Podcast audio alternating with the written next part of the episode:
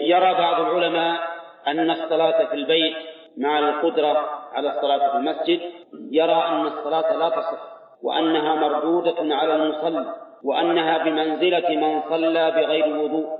وممن يرى هذا شيخ الإسلام ابن تيمية رحمه الله وذكر رواية عن الإمام أحمد واختارها أيضا من أصحاب الإمام أحمد بن عقيل. ويرى جمهور العلماء أن صلاته صحيحة لكنه آثم. وهذا هو الراجح عنده أن الصلاة صحيحة لكنه آثم.